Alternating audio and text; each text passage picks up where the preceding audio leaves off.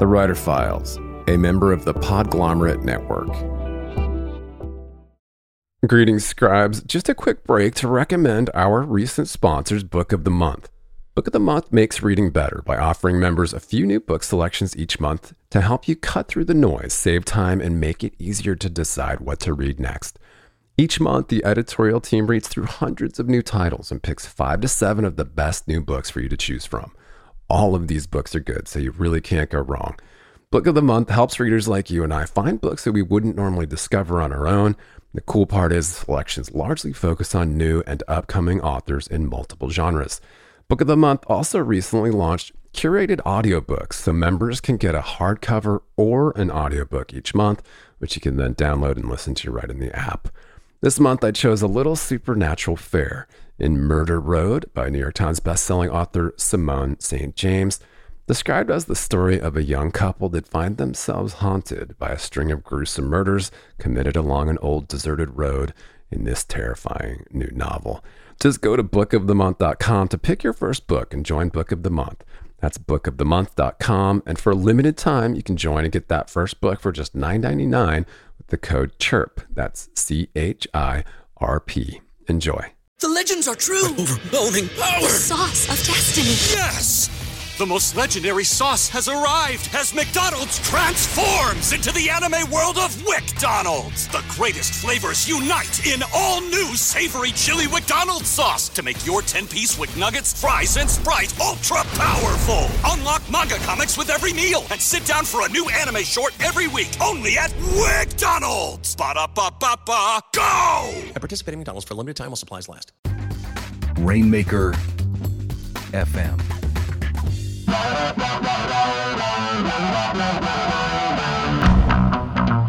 And we are rolling once again on the Writer Files podcast. We have a special edition of the show uh, with return serial guest Adam Skolnick, uh, who's here to rap with us once again uh, in a special edition that we usually call writer porn. So this is kind of more writer porn with our international correspondent. How are you today, buddy?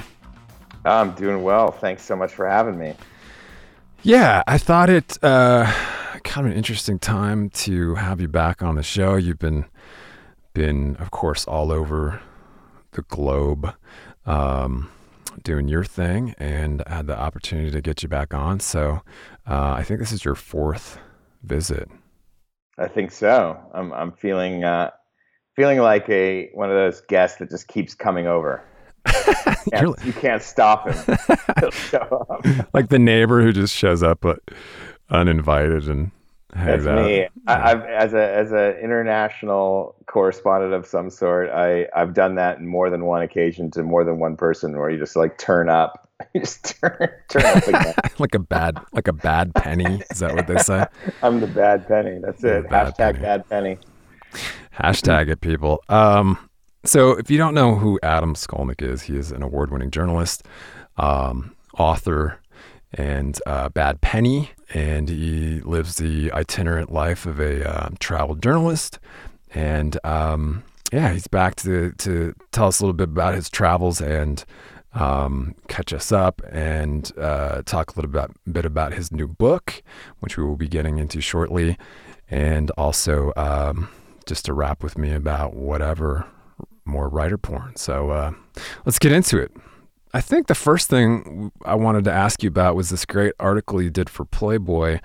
Um, it is on your own website, but uh, I will link to both um, the Playboy edition and your own uh, unedited edition, which is about a pretty fascinating subject um, Hyperloop, which is a uh, project dreamed up by Elon Musk. Do we say Elon or I believe we do. yeah, we do say Elon. Um, Elon Musk, uh, uh, entrepreneur and uh, highly su- successful owner of Tesla and many Tesla, other. SpaceX, um, you know, Solar City got fo- folded into Tesla. So Tesla's now the cars, but it's also the solar batteries and the solar panels, the whole solar system. Oh wait, solar system, not the whole solar system. A system of solar power. and uh, and yeah, obviously SpaceX. Yeah. So um, the the article's fascinating. Um, the title, uh, "High Speed American Dreams," was your original title. I think uh, Playboy used Hyperloop and a hate crime, two stories of American innovation and immigration. So you were out there and you got to actually see Elon uh, up close and and hear him talk. And uh, tell us a little bit about this fantastic story. Um, I mean, Hyperloop was in the news, and Elon is in the news. Uh, it seems like almost weekly, um, you know, based on just his kind of innovative um, science. So, what was going on out there, and and kind of just catch us up a little bit about this uh, trip out to the desert. Yeah. So.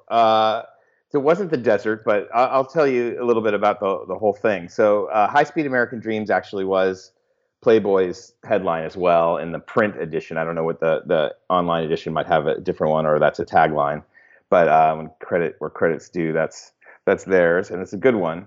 Um, and the story itself is like you said, it's about one team that competed in a Hyperloop competition that was sponsored by SpaceX and the Garmin engineers who were shot in Olathe, Kansas. So those are the two groups of engineers that I kind of profile in this story. And it started because um, I'd heard from about Hyperloop for the first time just after the new year. And a friend of mine was saying how she just kind of turned down an opportunity to, to try to get a job with Hyperloop One, which is a for profit business around this technology, Hyperloop. So, Hyperloop technology is a system of basically it's pneumatic tube transport. That is a tube where the atmosphere, that the, the air pressure is sucked out of the tube so that you can transport things more seamlessly with less atmospheric resistance. Um, that's it's a good a good example of that is you know those old school um, mailing systems in office buildings where you drop yeah. And it gets sucked down into the mailroom. That's basically the same principle. And since the turn of the century, there's been a handful of people who've tried to make that work in in a rail-like system. So kind of like a train with le- less atmospheric resistance to improve energy efficiency. Right. And um, Elon Musk kind of got into it after in California there was a, a, uh, a uh, an initiative, high speed high speed rail initiative that passed that was going to provide a lot of money to build high speed rail between Los Angeles and San Francisco. Something a lot of people had been advocating for for years, and we were always wondering where's our you know next level rail. We're stuck with this kind of antiquated Amtrak system that is not efficient and is expensive and not even that safe. Um, why don't we have something like the Eurostar between London and Paris? Like, where's the Amer- America's version of that? Right. And um, and so this was seen as this great thing for rail, this new this new system. And Elon Musk is like, that's crazy. Like, why are we doing the same old thing?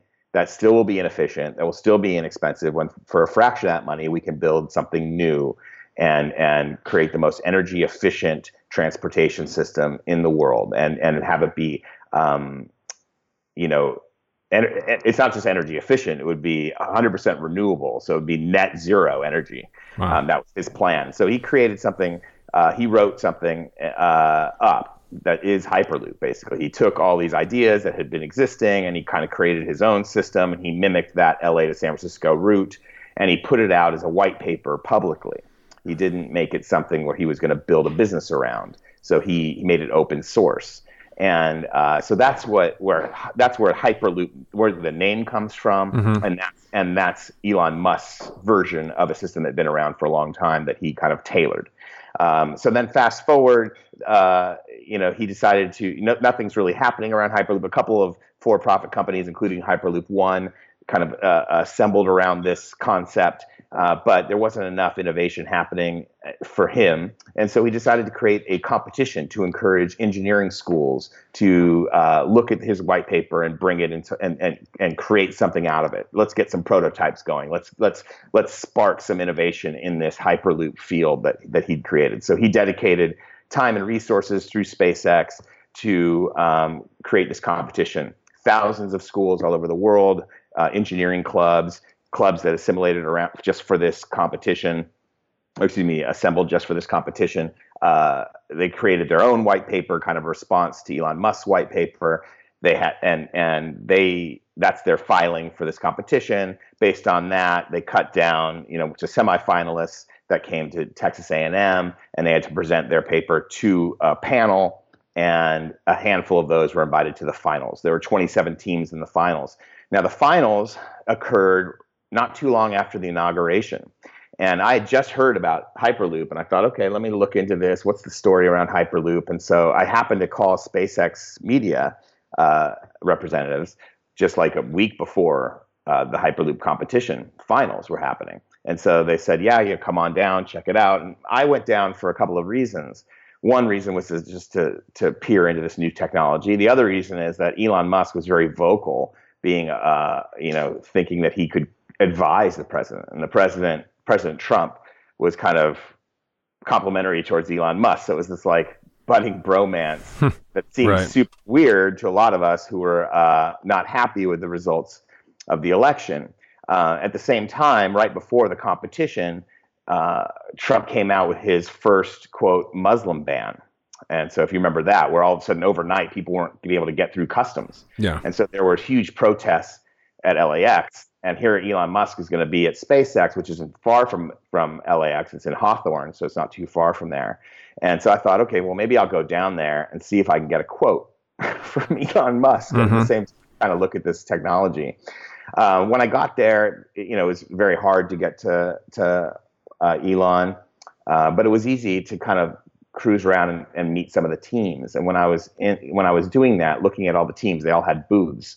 It became very interesting to me that a lot of these schools that were at the finals were universities from the middle of the country or from states specifically that Trump had won, mm-hmm. uh, you know, the Rust Belt states or, or whatever. And uh, even those schools, though, the members of those clubs, it was quite diverse, and most of the time it was it was predominantly Indian. Uh, the engineers are prominently Indian, and University of Cincinnati was one example. So here I see this great team from University of Cincinnati, and it was you know 80% Indian students. And I remembered after 9/11, um, you know, it was it was Indian people that bore the brunt of the kind of backlash, the racist hate crime backlash that happened. It wasn't Middle Eastern people. It was it was mistaken yeah. identity kind of crimes that were happening all over the country. And so I just thought, all right, here here's this group of students, and there was a Jordanian student and a couple of Indian students who I was talking to, and they were super excited about the project. They were happy to be there, and we were talking a little bit about the project, and I asked them how they were feeling about you know being in Cincinnati right now with all this anti uh, immigration rhetoric and the Muslim ban and all of that. And they were kind of circumspect for the most part. They were still optimistic and you know they'd had nothing but support from people in Cincinnati and felt very comfortable. But they kept they were keeping their eye on it. And I just thought, you know, that's those students really interested me. And then uh, you know I thought, how can I write about what they're doing, what they're going through? And then three weeks later, there was the shooting of the Garmin engineers in yeah. just outside Kansas City, and I thought, okay, well that's the story, right? So here here are these, you know, the Garmin engineers were also graduate students in the United States, came here to study engineering, and the reason is lots of uh, Indian engineers come here is because it's harder to get into a good or even a public engineering school in India than it is to get into Harvard that's how hard wow. it is because there are so many people in India. So there are so many people, there are so few universities comparatively, that it's easier for them to get into Harvard than it is for them to get into an engineering school in India. I mean, that's that's amazing, that's amazing right? Yeah, but that's the facts. And so that's why we have so many people that come here and they pay. And they there's you know these graduate students, international students, they're not on scholarship. They're paying to come here. They're they're supporting us. They're supporting communities economically. They're supporting universities um, and they're innovating. So I just thought it was very interesting. And so I kind of dropped into that world. I traveled both to Kansas uh, about a month after the shooting to, to uh, I met this one of the survivors. I met with people at Garmin. I met with people throughout the community. And then I went to Cincinnati and I spent time with the team. And it was like, it was kind of like one of those weird research trips where when I went to Olathe, it was very sad. You know, it was a couple of days of a lot of sadness. And then arriving in Cincinnati and meeting with these students, I remembered kind of why, what makes America such a great place. You know, the idealism, the dreams, um, you know, they were such a great personification of the American dream that it inspired me. So kind of, you know, meeting cool.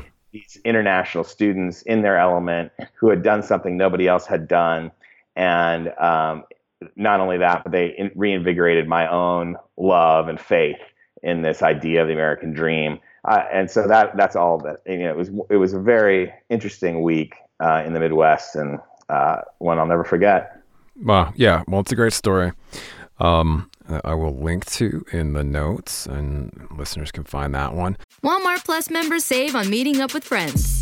Save on having them over for dinner with free delivery with no hidden fees or markups. That's groceries plus napkins plus that vegetable chopper to make things a bit easier. Plus, members save on gas to go meet them in their neck of the woods. Plus, when you're ready for the ultimate sign of friendship, start a show together with your included Paramount Plus subscription. Walmart Plus members save on this plus so much more.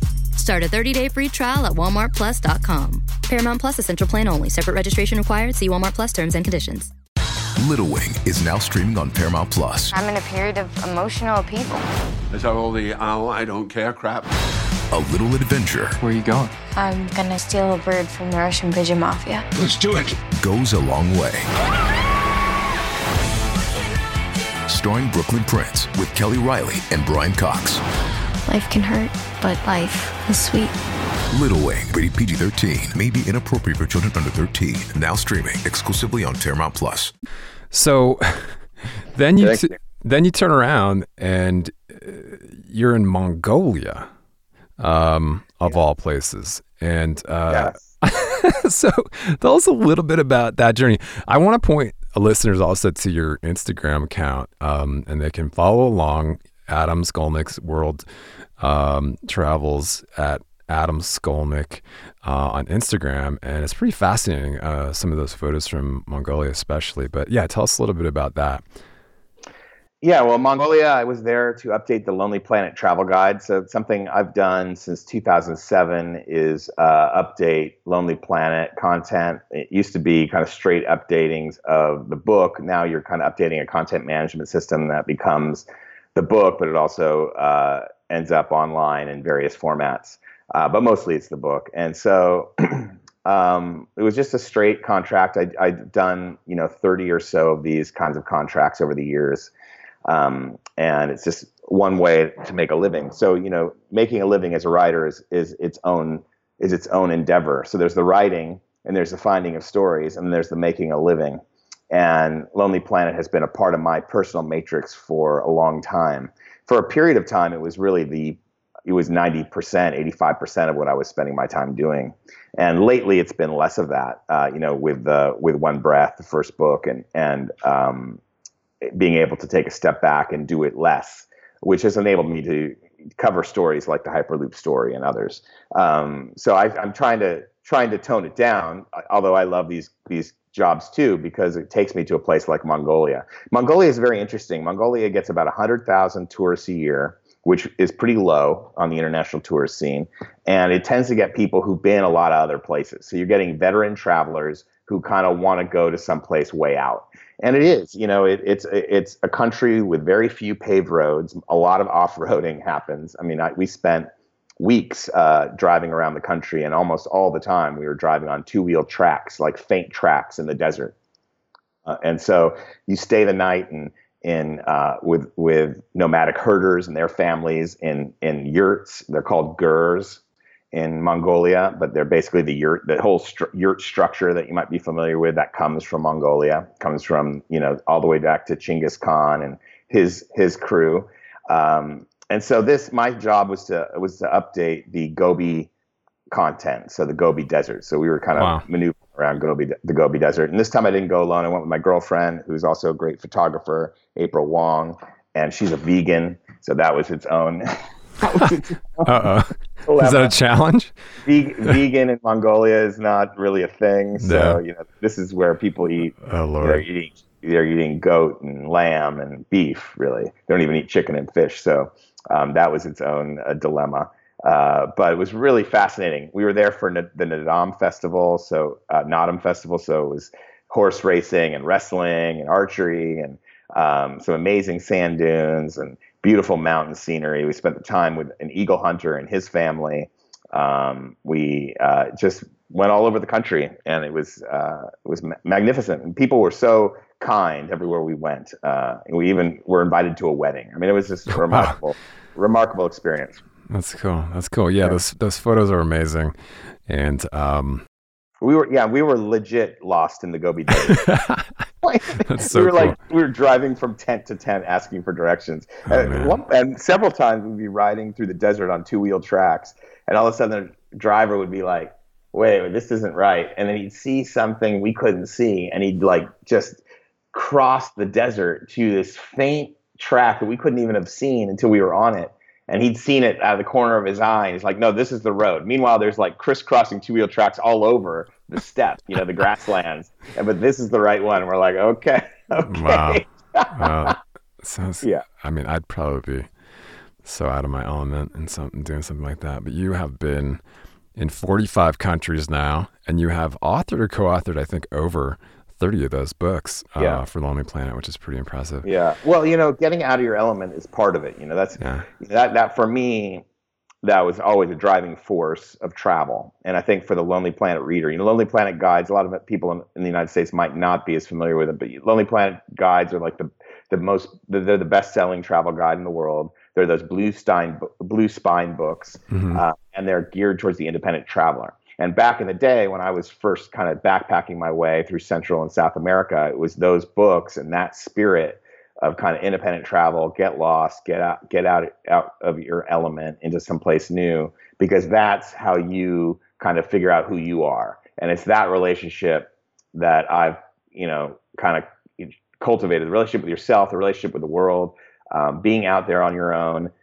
It, it connects you in a way with things Yeah. uh, you, you don't necessarily tune into when you're at home. I guess that brings us to kind of uh, more of more of your journalism that you've done, um, and you've written for ESPN, Men's Health, Outside BBC, um, but your New York Times sports reportage, which has been turned into your first non uh, nonfiction book, One Breath, um, which I also linked to, was based on your award-winning New York Times sports coverage of um, the death of one of the greatest American freedivers of all time, and uh, you've spoken about that at length. But you but you kind of went back to swimming. It appears in your um, more recent coverage of another fascinating story about.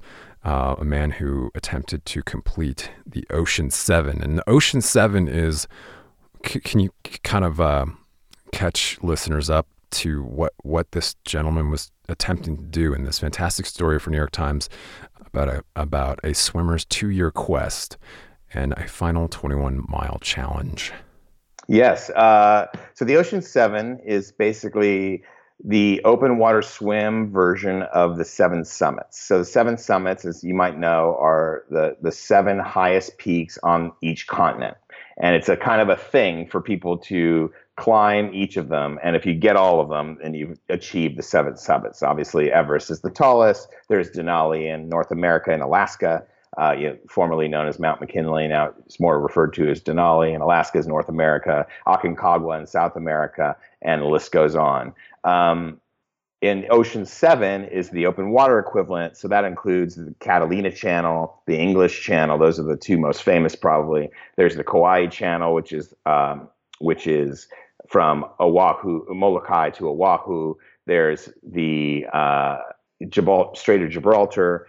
Um, from Spain to Morocco. There's uh, Tsugaru Strait in Japan. There's the Cook Channel in between North and South Island in in uh, New Zealand, and there's the North Channel, which is what Antonio Arguelles was attempting to complete, and that was the final of his seven o- seven ocean crossings that would have been Ocean Seven. And so the North Channel goes between uh, Northern Ireland and Scotland. It's just outside of Belfast and that's what he was swimming 21 miles from one end to the other. It's the coldest. It has really fierce jellyfish blooms. It's the most arduous in terms of currents.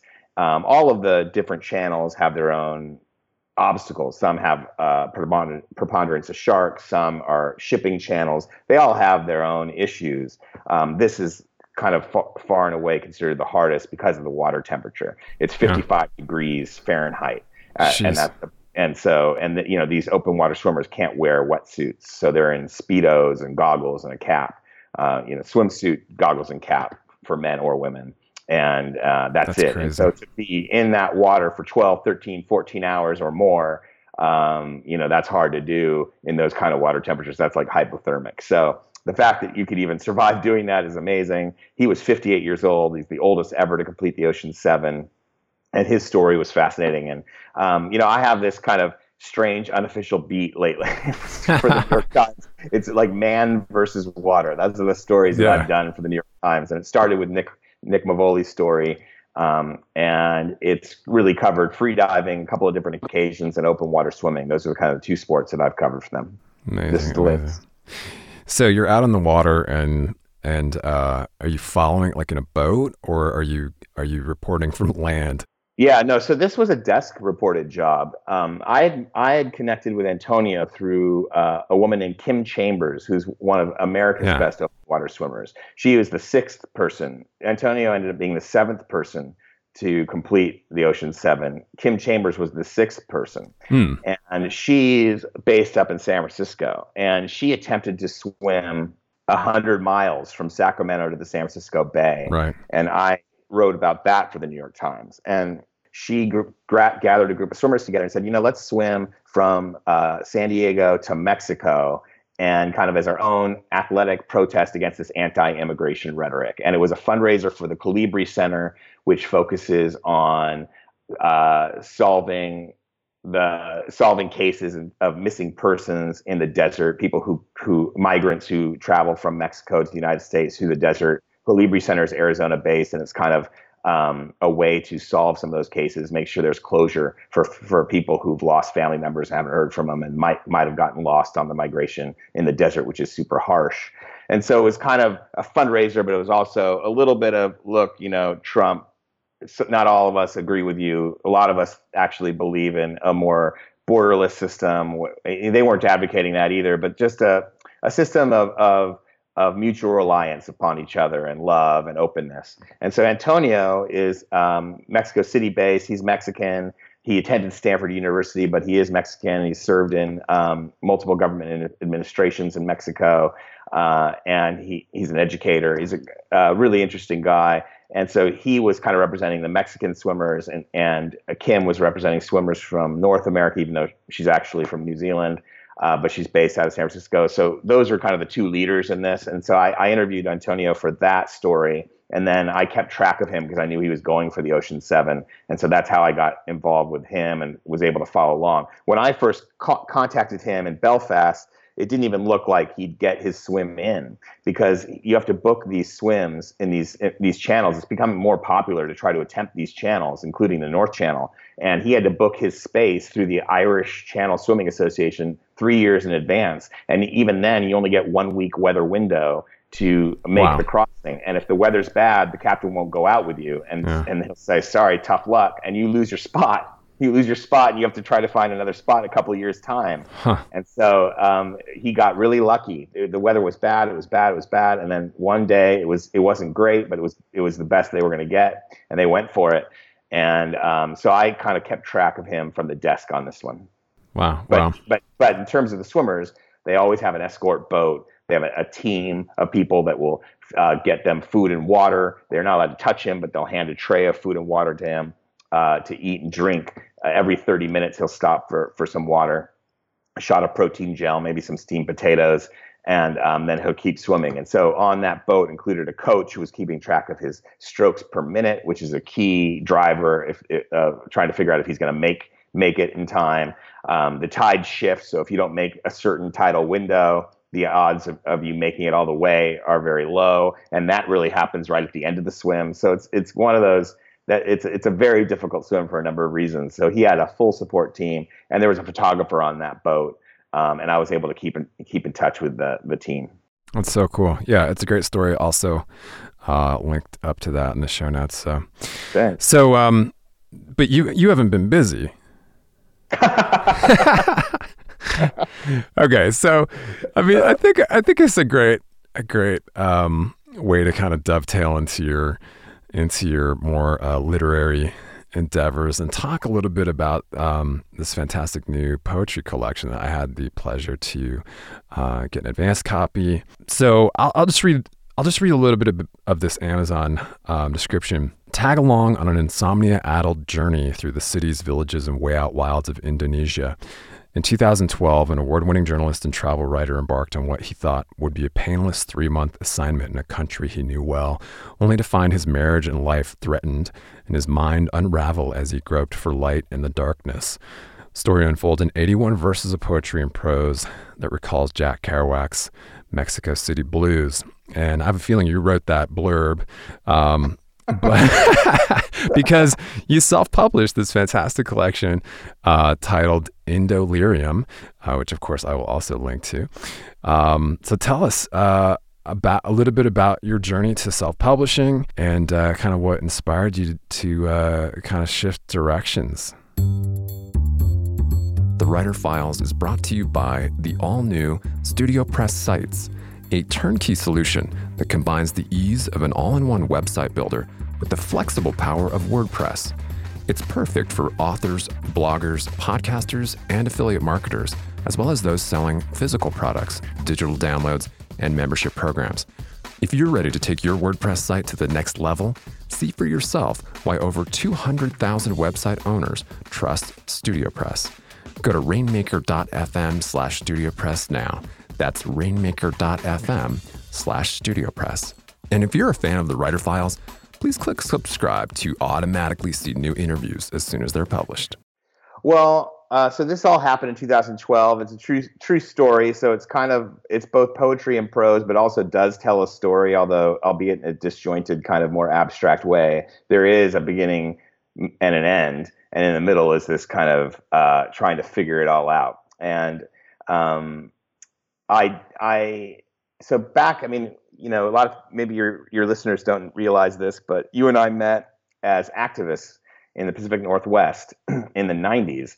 And so, as environmental activists back then, kind of an activist mindset, um, that's how we met. And then we both kind of started to drift towards more literary pursuits after that. Yeah. And, um, and, but my earliest stage of trying to become a writer was really just writing stream of consciousness. You know, I would come home from work after in those activist days and um, feel drained or whatever it would be put on some some jazz and just and just write. And i didn't realize you were doing similar things. I mean you were also uh, interested in, in, in that kind of thing. And we were interested in some of the same writers the beat poets. And so it was just it was that was like my first experience my first taste of creative writing in any way or even writing in any way. Yeah. i wasn't trying to tell stories but it was my first taste. And it kind of you know I would I would get high off of it. You know, like I felt I fell in love with language. I fell in love with the process.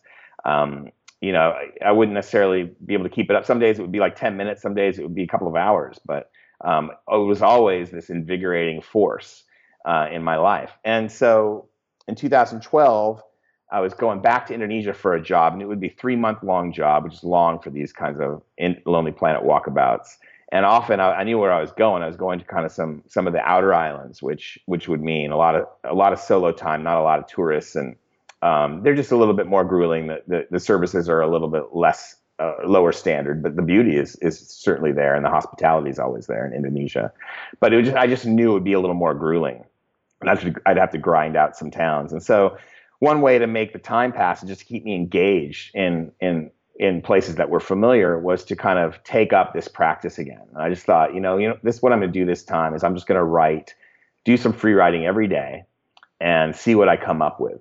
And so that going into the assignment, I had that plan and the assignment kind of went wrong right away. Like on my flight out, I almost I, I, oh, I was oh, no. feeling I was feeling sick on the plane, oh, Lord. and I ended up like laying down in the tail fin galley and frightening the, the, the flight attendants. And so that was like the beginning. That was the beginning of the, oh, of, the yeah. of this misadventure right. that included, you know, I got I was in a horse cart crash a car crash that I don't really even um, get into. I was surrounded by 50 villagers with spears who wanted to kill me because they thought I was somebody else.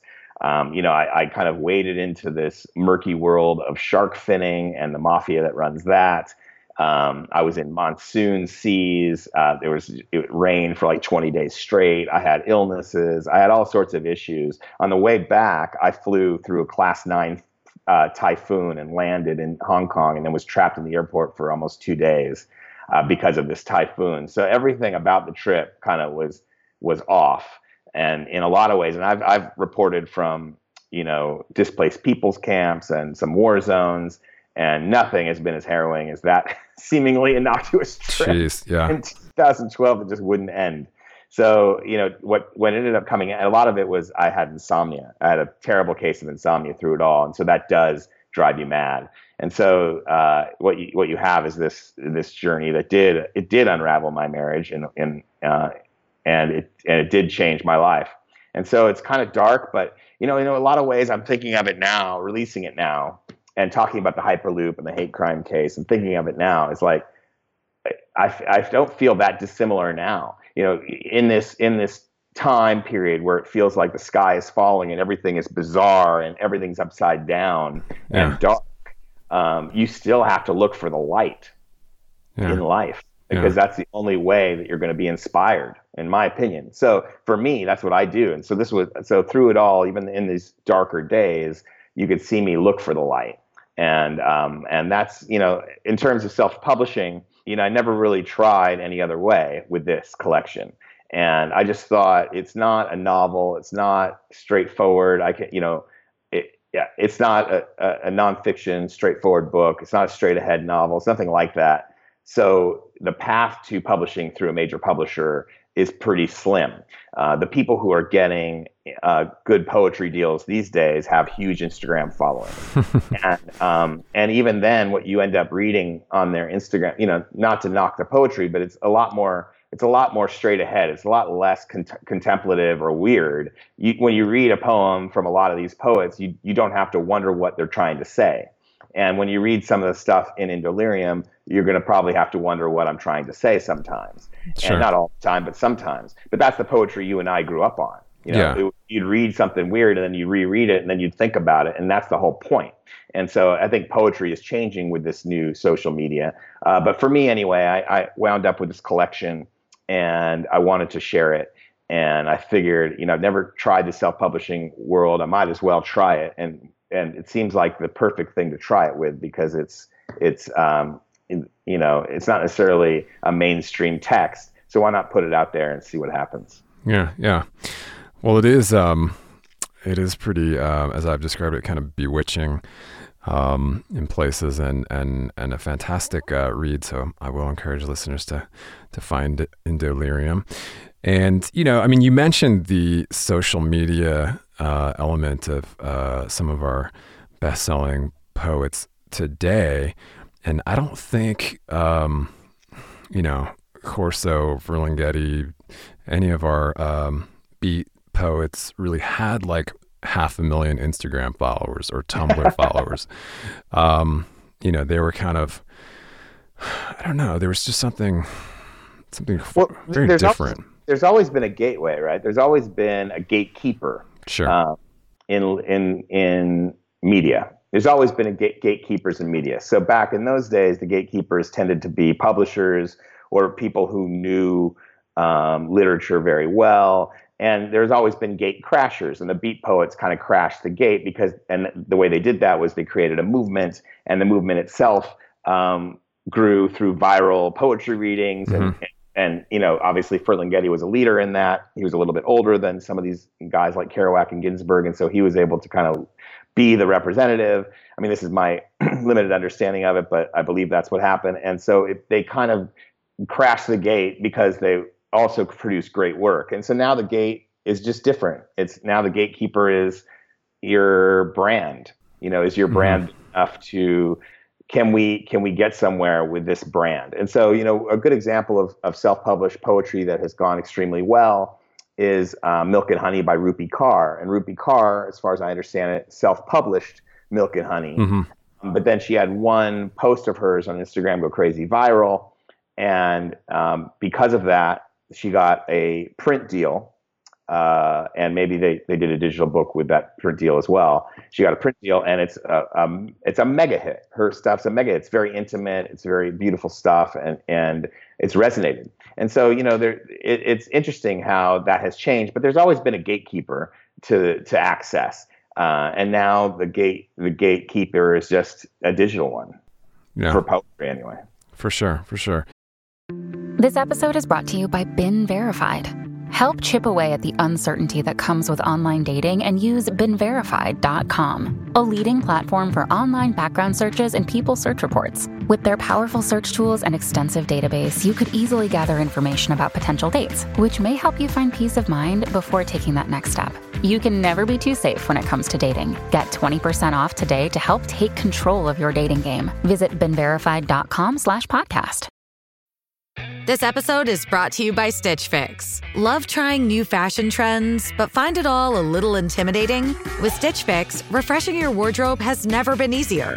They figured out the new 2024 trends so you don't have to. Just give your stylist your size, style, and budget preferences, and they'll send you five just for you pieces, plus outfit recommendations and pro styling advice. Refresh your 2024 wardrobe now and get started today at StitchFix.com. Um, yeah, I mean, the beats were a scene and a movement. Um, you're right, that went viral in a way that uh, literature uh, probably doesn't do very often. Um, but when it does, it's cool to see, like um, with the other poet that you mentioned. But yeah, I mean, it's it, these are interesting times for sure.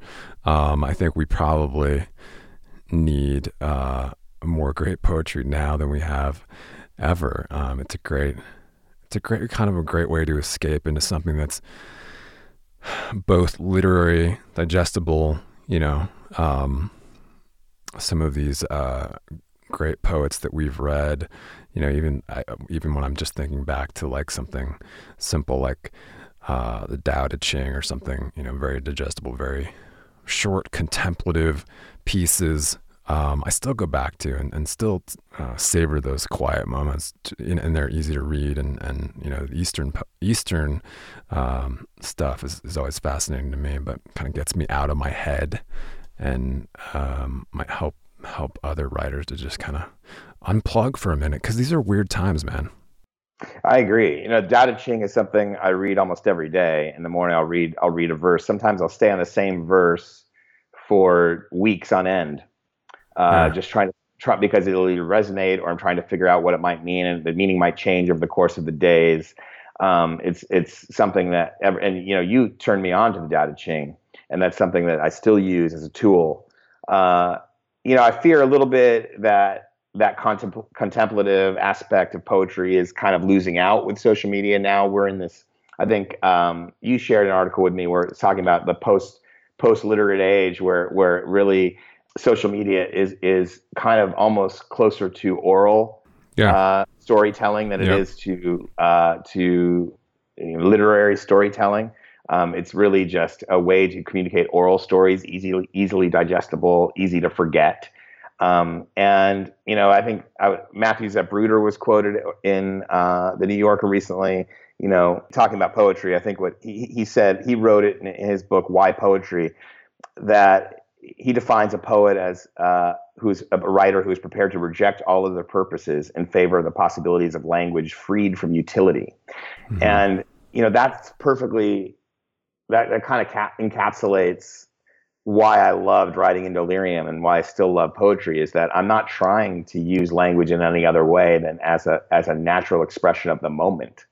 And um, but what that what you end up with isn't something that's always easy easy to understand. And so in this day and age, are we kind of throwing out not just poetry but books and movies that that are maybe harder to understand, like the old 1970s films in, in the United States or European cinema, um, all in favor of, of stuff that is easy to digest, that we can understand and talk about and communicate in 140 characters or less. You know, these it's interesting to to see how maybe this new technology and social media is changing our aesthetic and and where that goes. Yeah, yeah, for sure. I w- I'll reference the uh, I think the article that you were talking about about um, literature and language and the way we're changing is Do- the title of it is uh, Donald Trump, the first president of our post-literate age. Um, not to harp on that point, uh, but I just wanted to read a, a, a, a just a, a quote from it. we begin to see how the age of social media resembles the pre-literate world, um, and the oral world that they're referring to is uh, you know time when before writing, um, it was important to convey a, a, message quickly, and and then it was forgotten, right? Um, so storytellers kind of became uh, people who could remember remember and pass along memorable stories and wisdom, and good news were the um, kind of the heroes of the day. But um, of course, as we've you know changed from oral to written, and now kind of back to now this um, social media age, Facebook, Twitter, Snapchat, and other platforms are fostering an emerging linguistic economy that places a high premium on ideas that are pithy, clear, memorable, and repeatable. That is to say, viral. Complicated, nuanced thoughts that require context don't play very well on social platforms, obviously.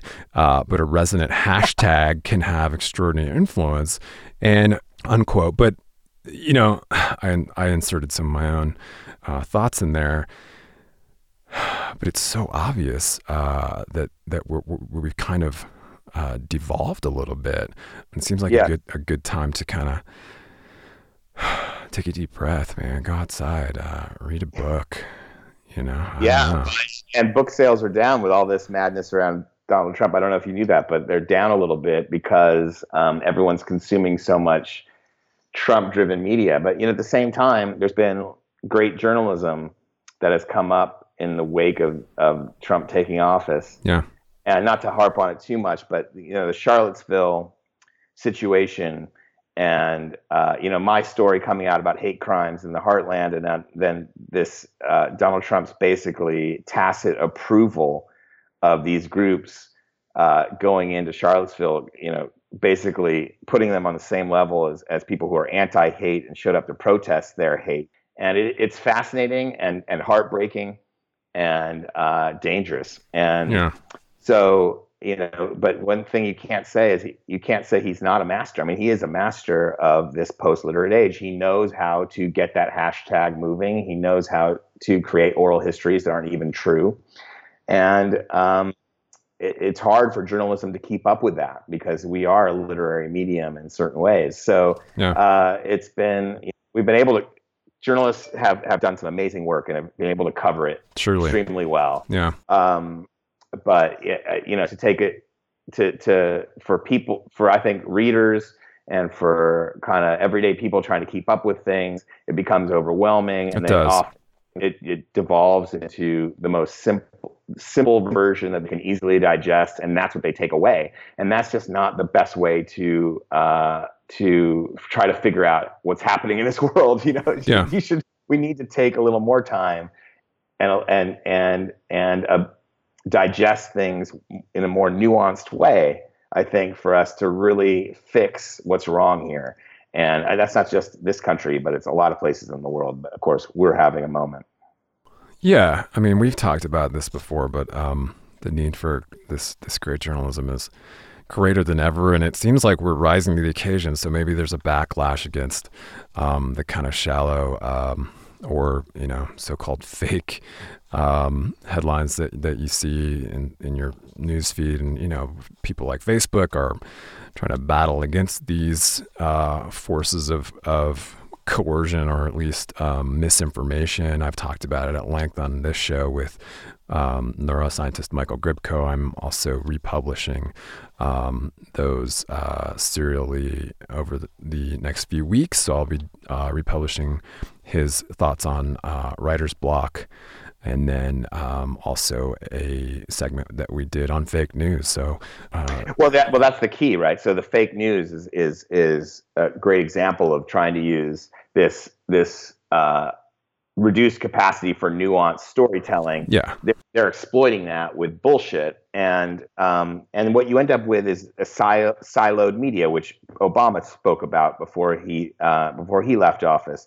The fact that we're not all reading the same stuff. No and some of us are reading facts, and some of us are reading stuff that is not fact. you know, that are that are lies or conflated stories that that don't tell a full factual picture. Right. And that's just the nature of things, you know. Like, and and now it's it's almost like uh, it's it's almost rude when you point out to somebody, no, you're what you're saying isn't even true. That you're not even reading facts and and when you don't when you can't deliver facts when when when you have a president who's harping on fake news and and and exploiting actual fake news harping trying to tag real news as fake and then exploiting fake stories as real uh, then you have a public that doesn't know which way is up and it becomes more exploitable. And that's where we're at right now. So it's you know writers who are listening and readers who are listening uh, you know we count all of us what we're doing matters we need to we need to keep telling the true stories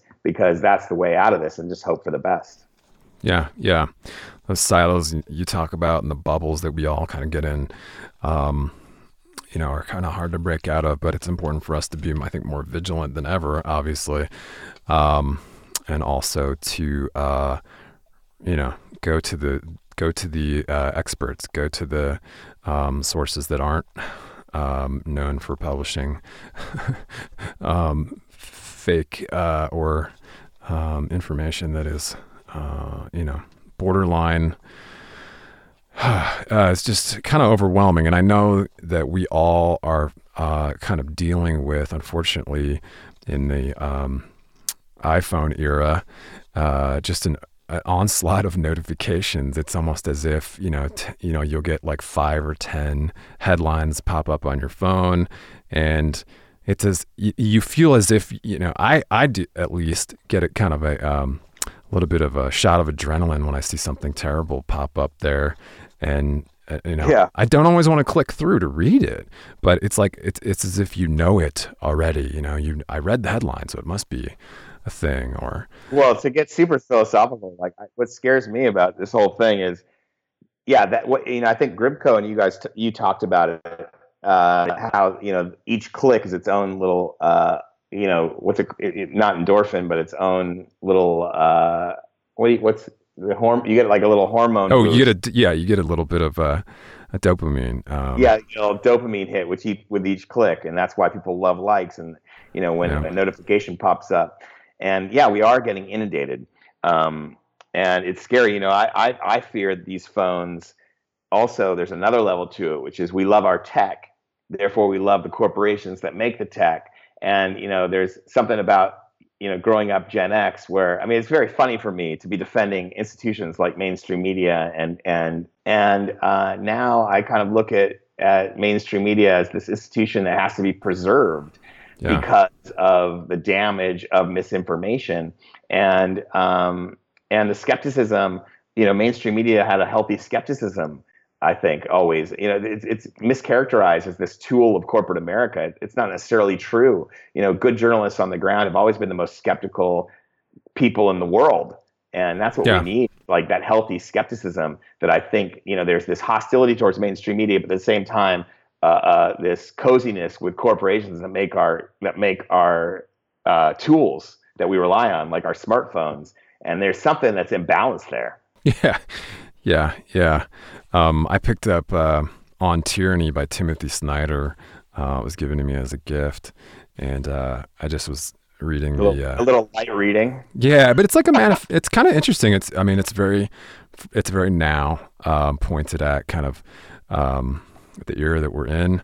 Um, but uh, defend institutions is uh, the second uh, little chapter there. These are very bite-sized chapters. They're like two or three pages each, and um, I'll just read the, the little blurb here. It's institutions that help us to preserve decency. They need our help as well. Do not speak of our institutions unless you make them yours by acting on their behalf. Institutions do not protect themselves.